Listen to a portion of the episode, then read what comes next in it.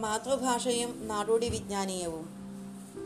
ഫോക്ലോറുകളുടെ പുരാവൃത്ത ഘടനയെയും പഠനത്തെയും വളർച്ചയെയും വളരെയധികം സഹായിച്ചത് മാതൃഭാഷയാണ്. ഇതൊരു വിജ്ഞാന ശാഖയായി വളർന്നപ്പോൾ അതിന്റെ വളർച്ചയെ സ്വാധീനിച്ചത് ഭാഷാശാസ്ത്രമായിരുന്നു. നാടോടി സാഹിത്യത്തിലെ ജീവിതത്തെക്കുറിച്ച് പഠിക്കുമ്പോൾ യഥാർത്ഥത്തിൽ ആ സമൂഹത്തിന്റെ ബോധമനസ്സിനെ മനസ്സിലാക്കാൻ ശ്രമിക്കുകയാണ് ചെയ്യുന്നത്.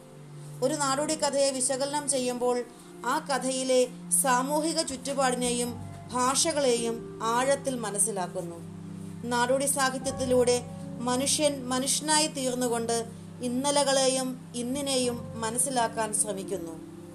ഭാഷയുടെ വിവിധ ഘട്ടത്തിലുള്ള വികാസ ചരിത്രത്തെ മനസ്സിലാക്കുവാനും ഇത് സാധിക്കുന്നു.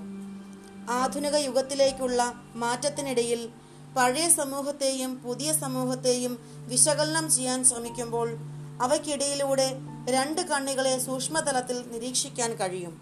അവയാണ് നാടോടി കലകളും മാതൃഭാഷയും.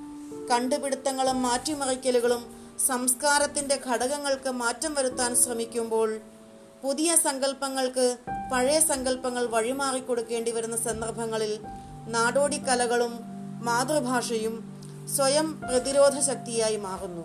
ഒരു സമൂഹവുമായി ബന്ധപ്പെട്ട നാടോടി വിജ്ഞാനമെല്ലാം മാതൃഭാഷയിലുള്ളവയാകുന്നു. ഏതു തരത്തിലുള്ള നാടോടി രൂപമായിരുന്നാലും അതിനനുസൃതമായ സാഹിത്യ രൂപമുണ്ടായിരുന്നു. ഭാഷ ഉപയോഗിക്കുന്ന സമൂഹത്തിന്റെ സാംസ്കാരിക കൈമാറ്റത്തിന്റെ ഭൂരിഭാഗവും നടക്കുന്നത് ഭാഷയിലൂടെയാണ്. അതുകൊണ്ട് ആദ്യകാലത്ത് നാടോടി സാഹിത്യങ്ങൾ ശ്രദ്ധിക്കാൻ തുടങ്ങിയത് ഭാഷാശാസ്ത്രജ്ഞരായിരുന്നു.